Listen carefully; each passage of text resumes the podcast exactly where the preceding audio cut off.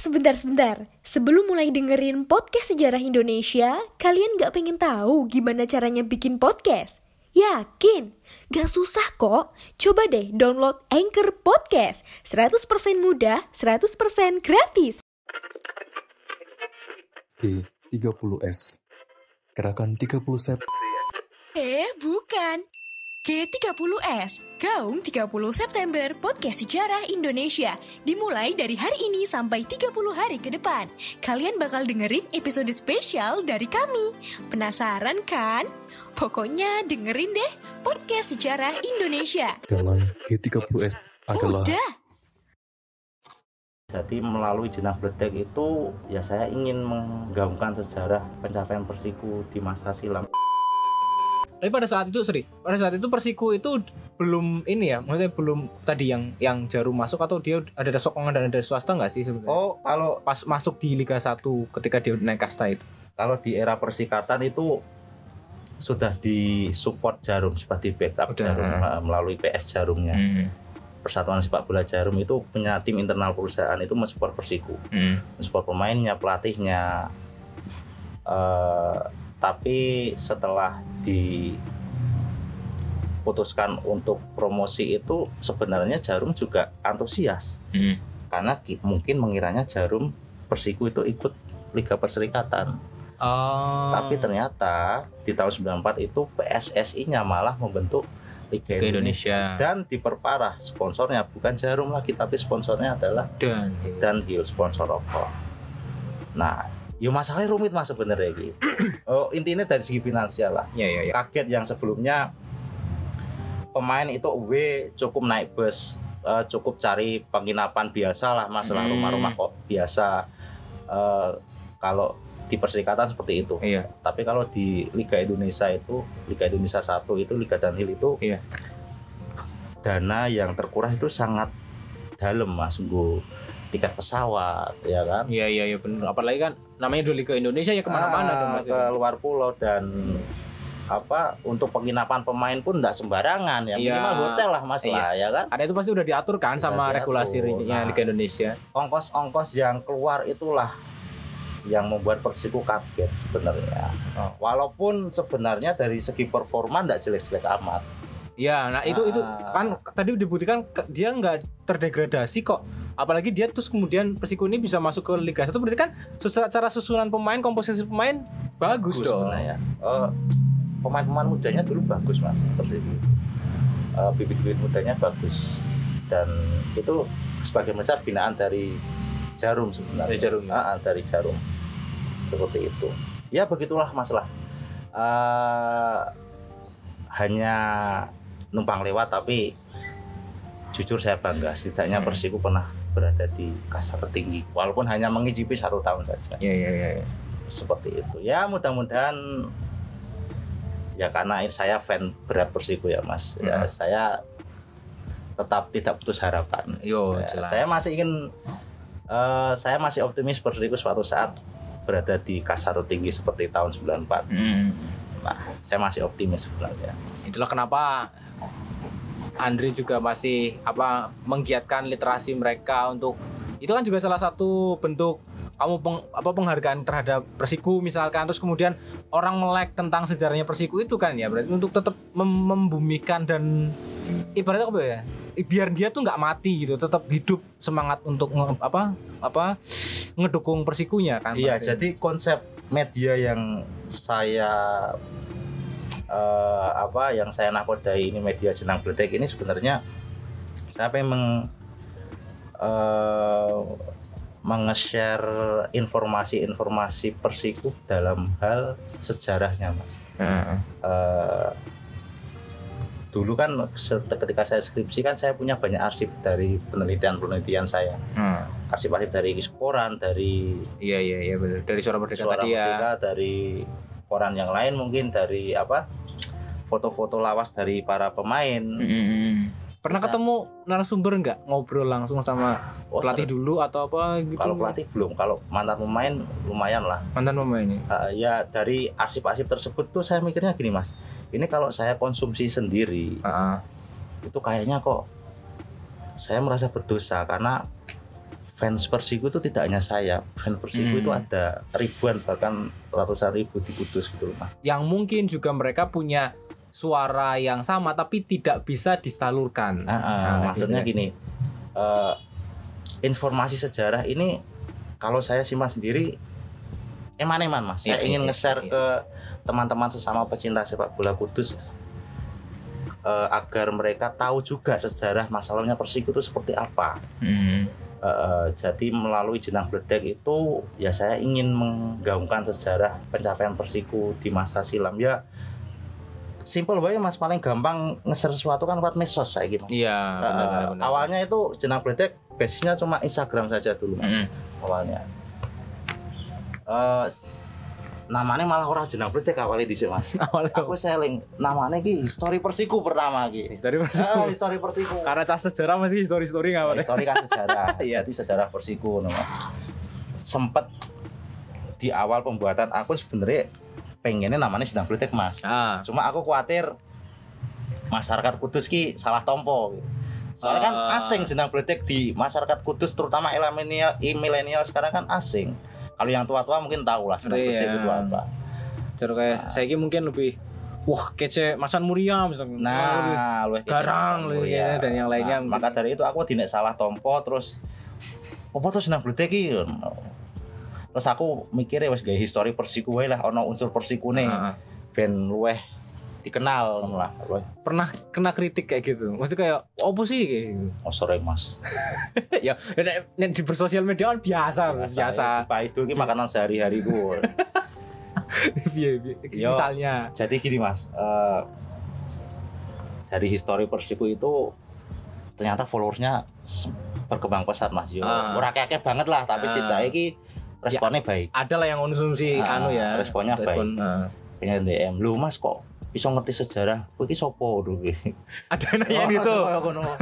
Ono segumun lah Mas, mulai gumun. Lamban-lamban wis mulai ngerti lah. Aku histori Persiku ya opo. Lah aku pengennya nganu kembali ke awal tadi, keinginan saya di awal kan memang menamainya Jenang Bledek. Langsung tak ganti akunku Mas. Jenang Bledek wae wis ra apa-apa lah.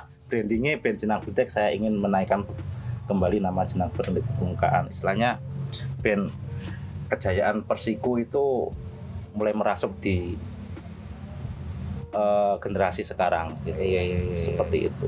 Ya responnya baik alhamdulillah. Dari saya menge-share arsip, menge-share berita, menge-share foto-foto masa silam itu responnya baik Mas. Iku posisinya Andri, Mas Andri ini anonim atau emang muncul saya ini pernah neliti sejarah gitu? Anonim Mas. Anonim ya? Anonim, jujur anonim dulu. Anonim bisa muncul permukaan, mau digebuki. Tapi ya gak apa-apa dong, itu kan soalnya dhisik Mas, aku kan isih kurang pede lah, beda mbek keadaanku saiki. Nah ini setelah ini rilis berarti orang-orang tua. Oh iya ya. Berarti wis ora anonim meneh ya. Iya. Tapi gini teman-teman, disclaimer banget. Jadi emang yang dilakukan Mas Andri ini adalah berdasarkan basis referensi sumber yang memang terpercaya gitu kan. Walaupun dalam penelitian sejarah itu pasti ada sudut pandang, perspektif dan kritik sumber seperti itu, tapi yang jelas adalah sumber yang kuat itu pasti akan membuat sebuah penelitian tersebut itu juga punya nilai tersendiri kayak gitu kan. Itulah kenapa Mas Andri ini juga berani dong istilahnya kayak ini karena emang ada buktinya gitu kan. Itu adalah sosok sejarawan dong. Dia ngomong pasti Pak. Iya. Fakta. Ada alasan lain sebenarnya Mas. Saya mengganti nama dari histori Persiku menjadi Jenang Bledek Mas. Saya pengennya itu Jenang Bledek itu tidak hanya menjadi referensi sejarah saja tapi juga menjadi media alternatif Mas sebenarnya. Oke. Jadi ki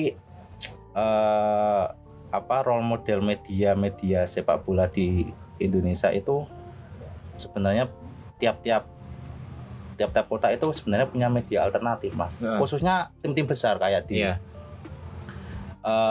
Arema itu ada Ongis Nade, di Jakarta ada Sepak Bola Jakarta, di Bandung ada Simaung Maung, di Semarang itu ada Jago Becek. Iya. Nah, saya ingin di Kudus juga ada itu Mas. Saya pengen di Kudus juga ada media alternatif. Jadi masyarakat mengkonsumsi suatu konten itu punya banyak pilihan, tidak hanya dari sumber official tim saja, tapi juga punya sumber lain seperti itu. Nah, mudah-mudahan dari adanya Jenang Bledek ini ya bisa menambah kecintaan masyarakat khusus terhadap Persiku. Dan Jenang Bledek semakin kesini ternyata juga mengikuti arus juga, Mas. Maksudnya mengikuti arus tren lah. Artinya Jenang Bledek yang dulunya cuma membahas sejarah saja, sekarang lebih bervariasi. Orang sejarah Thomas, kadang ya membahas analisis pertandingan, kadang ya secara umum ulasan pertandingan, kadang update skor juga pernah. Kadang rodok maido tim juga pernah, Mas. Nah, kritik sebenarnya. Sebenarnya kritik kan wajar sih, Mas. Itu kan sebagai dari fan mengkritik. Iyalah, itu tim taniku wujud kecintaan. Check and balance juga doang berarti kayak gitu. Nah, Mas Andri kan pecinta Persiku. Pasti punya koleksi-koleksinya Persiku. Ada. Apa? Ya, baju dong kalau misalkan pasti kan bal-balan kayak kudune baju. Iya, saya bisa dibilang juga kolektor sih, Mas, sebenarnya. Kolektor jersey lawas Persiku. Itu istilahnya MW, Mas. MW itu match run. Jersey match run itu jersey bekas pemain yang dipakai di lapangan. Langsung berarti. Ya ada berapa lah. Cuma tidak semuanya match run sih. Ada juga jersey yang saya beli di toko, saya beli di kolektor yang lain, saya beli di bekas malah. Iya.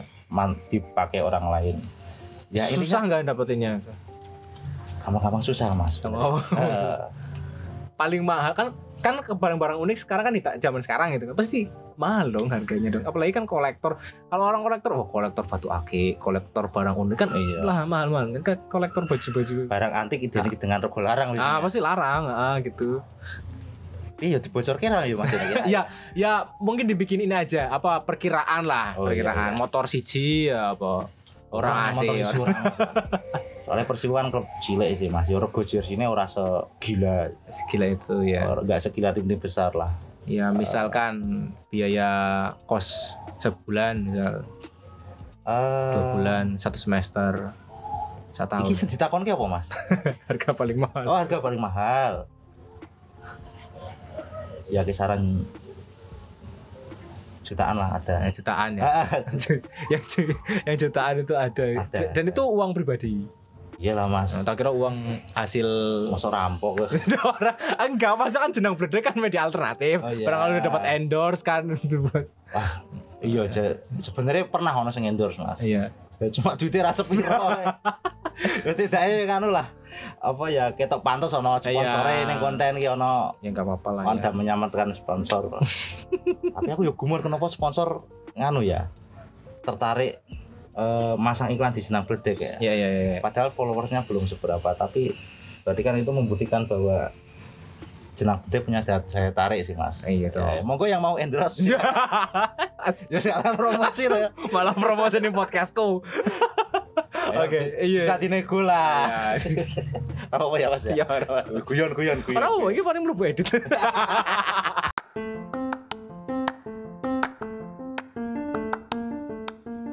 Halo Sobat Poseidon, kalian pasti sudah tidak asing lagi dengan Anchor. Yap, aplikasi penyedia jasa untuk para podcaster pemula dan juga pro. Buat kalian yang pengen mulai nge-podcast, langsung download aja Anchor di App Store ataupun di Play Store. Di sana, kalian bisa nge-podcast dengan banyak banget pilihan background musik. Setelah itu, kalian bisa mempromosikan podcast kalian kemanapun. Secara otomatis, nanti akan di-sharekan oleh Anchor sendiri. So, tunggu apa lagi? Cus, nge-podcast bareng Anchor.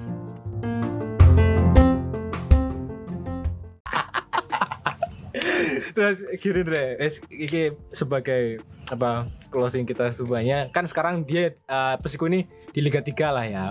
Persiku ini di Liga 3. Orang mau Liga 3, Mas. Liga 3 Jateng. Liga 3 Jateng. Liga paling ngisor wis pokoke. Liga 3 Jateng itu maksudnya gimana? Liga 3 Jateng.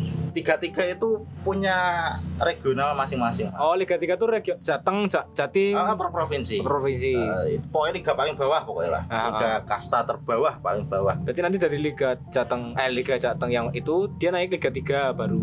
Liga 3 Jateng naiknya ke Liga 3 utama. Liga 3 utama, Liga 3 antar pulau kalau nggak salah, Mas. Liga 3 antar pulau. Kalau sudah ditem, iya ya konsepnya ya. pokoknya didulisnya toh Mas. Kan antar kabupaten di sebuah provinsi. Ya. Kalau di sebuah provinsi itu sudah ditemukan juaranya, diadu lagi. Juara-juara antar provinsi itu diadu lagi, lalu kalau sudah diadu lagi antar provinsi, naik lagi antar pulau. Oh. Nah, baru playoff Liga 3 nasional. Oke, Liga 3 nasional. Kalau tidak salah ya Mas, seperti itu. Terus baru ke Liga 2 baru ke Liga 2. Wah, perjalanannya jauh banget ya. Jauh sebenarnya Mas, berat untuk promosi sebenarnya berat, tapi ya saya tetap optimis. Optimis dong. Barangkali nanti Jenang Bledek jadi sponsorship. Oh iya, muka-muka ya Mas ya. Tapi buka kapan? Gak apa-apa ya. Dong. Tapi, emang orang-orang Kudus itu kan terah wong-wong sugih. Amin. Jenenge mimpi bebas ya Mas. Iya, namanya mimpi. Jadi ya, buat siapapun yang mendengarkan podcast ini yang mau mensponsori Persiku, monggo. Yang mau mensponsori Persiku. Iya. Semoga bisa Mas Andri tetap fokus di untuk mengabarkan bahwa masih ada suara-suara pegiat-pegiat literasi sepak bola lokal gitu, utamanya di Persiku, agar tetap Persiku itu juga merasa terdukung dengan adanya itu gitu. Iya, semoga seperti itu. Karena kan sekali lagi ya tadi yang perserikatan itu emang benar sih Mas. Jadi di saya pun, kalau saya di provinsi, di daerah pun sama, di daerah saya pun hampir sama seperti itu. Jadi kayak persepak bolaan itu kadang ya tadi kayak gitu. Kalau misalkan belum disponsori oleh swasta, misalkan dia masih bersifatnya adalah milik perserikatan tadi, kayak milik dari plat merah kayak gitu ya memang ada kebanggaan gitu. Contohnya gini aja lah, kita dulu ikut Popda kan. Nah kalau Popda kan kayak gitu, kita nggak pernah ikut tapi ketika membawa nama Jawa Tengah misalkan, membawa nama itu kan mempunyai kebanggaan tersendiri. Ya walaupun ada fee-nya kayak gitu, tapi kebanggaan itu justru malah menghilangkan itu tadi gitu. Ya kan yang kita kepengen ini adalah persepak bolaan kita kan itu kan semuanya kan profesional gitu dong, mau gimana arahnya itu seperti itu. Iya. So bal-balan berapa kali nonton ke stadion maksudnya? Ke stadion Kudus. Stadion iya, nonton bal-balan. Mas dari kecil saya nonton. Dan nontonnya Persiku. Nonton Persiku pertama itu kelas 4 SD. Kelas 4 SD sampai sekarang. Tawuran. Ya ora. Ono tawuran dhisik. Aku ora ahli tawuran, Mas. Tapi kocokku akeh ahli tawuran. Persiku tuh masjidnya. Persiku tuh stadionnya Stadion Orguetan. Dekat rumah ya. Agak ngomong stadion madrasah sih Mas. Iya kan, cedak madrasah. Oh, bentuknya. Sampai searching wae ning gone kan. Iya. Searching wae ning Google. Stadion Orguetan terbaru. Kenapa kudu nonton stadion toh? Nonton TV iso, nonton di TV kan bisa. Apa maksudnya? Beda Mas. Saya jujur, saya adalah orang yang belum pernah sama sekali nonton pertandingan nasional loh ya. Sepak bola nasional atau apa tuh dari emang bener-bener datang ke stadion terus nonton secara live gitu. Feeling beda sekali Mas. Nonton TV, nonton di stadion beda dari segi atmosfer, gairah, bengok-bengoke beda Mas ya. Bengok-bengoke. Adrenalinnya juga beda. Tidak bisa diungkapkan dengan kata. Coba Mas Taufik, coba nanti kalau corona sudah selesai, cobalah sekali-kali nonton Liga Indonesia. Iya. Apapun timnya, nonton di stadion. PSS dong. PSS coba. PSS. Kita kan di Semarang ya. Ya, stadionnya anyar.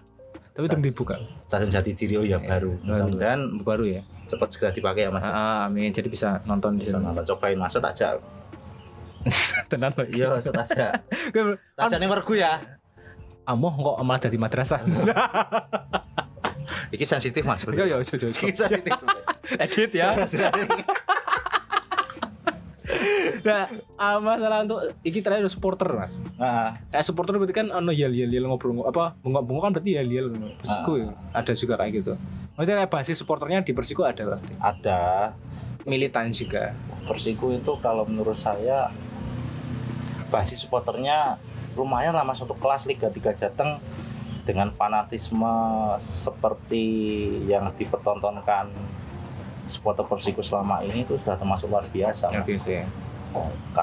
Terakhir stadion dipakai itu kan 2019 Mas. Sebelum corona ya. Itu penonton selalu full Mas kalau dimainkan di Stadion Mergu. Ya bayar pemblodos. Bayar Mas. Support lokal tim itu pride-nya gede ya. Gede. Wujud kita mencintai sepak bola adalah dengan membayar karcis. Ya, betul sih. Masalah itu. Saya sepak bola tarkam ning desaku kadang bayar membludos ya, bayar membludos. Sing tutupane yang goseng gitu. Komentatornya ono kae nomor punggung daripada 8 diumpankan ke samping ketembak jedirne balik teko. Kan biasanya nek lapangan-lapangan desa kan pinggir kanan kirinya sawah. Mergo iku kan terus ditutupi pakai seng gitu kan, ditutup pakai seng gitu. Nek bolanya udah keluar seng, udah terus nunggu agak lama dulu. Biasanya kan boleh dilemparin dari luar dulu. Iku iso juga balik dicolong wong. Tapi enggak, anak gawangnya itu emang sudah dipersiapkan. Dari 4 sudut. Misalkan timur, selatan, timur, barat, selatan sama utara. Jadi kan mereka ada 4 orang. Anak gawangnya biasanya di dalam lapangan. Iku di luar lapangan. Ada di luar lapangan. Ya, terus gue awal sebisa lama gitu. Terus komentatornya ngomong, "Ya, anak gawang lempar bolanya." Lemparan ke dalam tuh maksudnya itu lemparan ke dalam. Iya. Ya, harapannya ada kemungkinan juga balik ngantem bakul pentol itu ya. Iya. Iya bener. Kasihan bener tuh. Ya, jangan sampai lah. Bakulnya kan akeh nek tarkam biasane. Iya, kan kalau misalkan sepak bola kayak gitu kan pasti orang yang jualan, orang yang nonton mungkin pinggir ini persis, pinggir lapangan persis gitu kan. Apalagi yang tarkam, tapi serunya emang di situ. Apalagi terus kalau udah mulai sore terus babak tambahan. Babak tambahannya enggak paling cuma sebentar atau enggak sempet itu tuh 2x45 menit kalau enggak jadi langsung penalti biasanya. Wah, iya. Kalau penalti regu tuh kan orang tengah. Wah, rame nonton kafe itu. Nontonnya gitu, iya. Cool kayak gitu. Oke, Mas Andri terakhir harapannya buat Persiku wis. Kalau harapan saya pribadi ya Mas ya sebagai pecinta Persiku sejak kecil ya. Pengennya itu Persiku dikelola secara profesional. Dikelola secara swastanisasi. Secara jalur yang seperti tim-tim profesional lainnya lah Mas ya. Gak usah muluk-muluk naik kasta dulu. Yang penting dikelola dulu secara profesional dulu. Yeah. Untuk naik kasta nanti nganulah ngikut bonus lah. Ya, kalau sudah dikelola dengan profesional, dengan manajemen profesional, dengan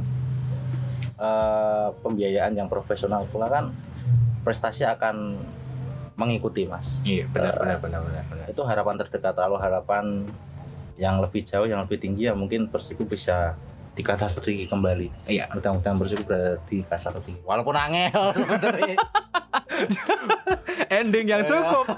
Plot twist-nya luar biasa ya. Lagi rame hopo. Ya, tapi mungkin sama-sama positif. Kalau manajemen baik, insya Allah hasilnya juga baik. Yeah. Proses tidak akan pernah mengkhianati hasil. Pokoknya itu. Ya, terima kasih Mas Andri buat waktunya. Yeah. Semoga tetap fokus di Jenang Bledek. Teman-teman kalau misalkan mau mampir ke Instagramnya Mas Andri apa? Yang dikelola? Ada beberapa platform sih Mas. Yeah.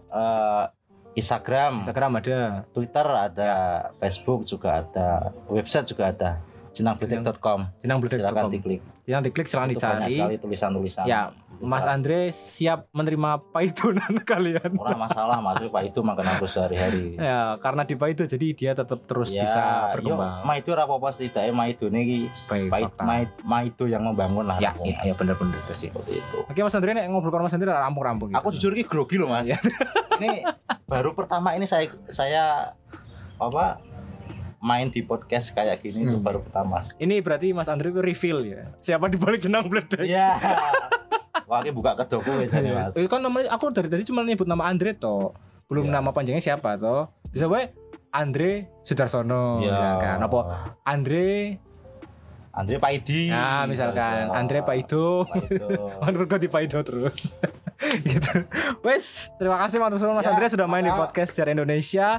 Teman-teman kalau misalkan kalian juga punya kritikan dan masukan untuk podcast Sejarah Indonesia langsung saja dialamatkan di podcastsejarah@gmail.com ataupun di DM Instagram podcast Sejarah Indonesia. Saya Taufik harapan Adila pamit dan Mas Andri juga pamit. Sampai jumpa kembali. Assalamualaikum warahmatullahi wabarakatuh. Terima kasih.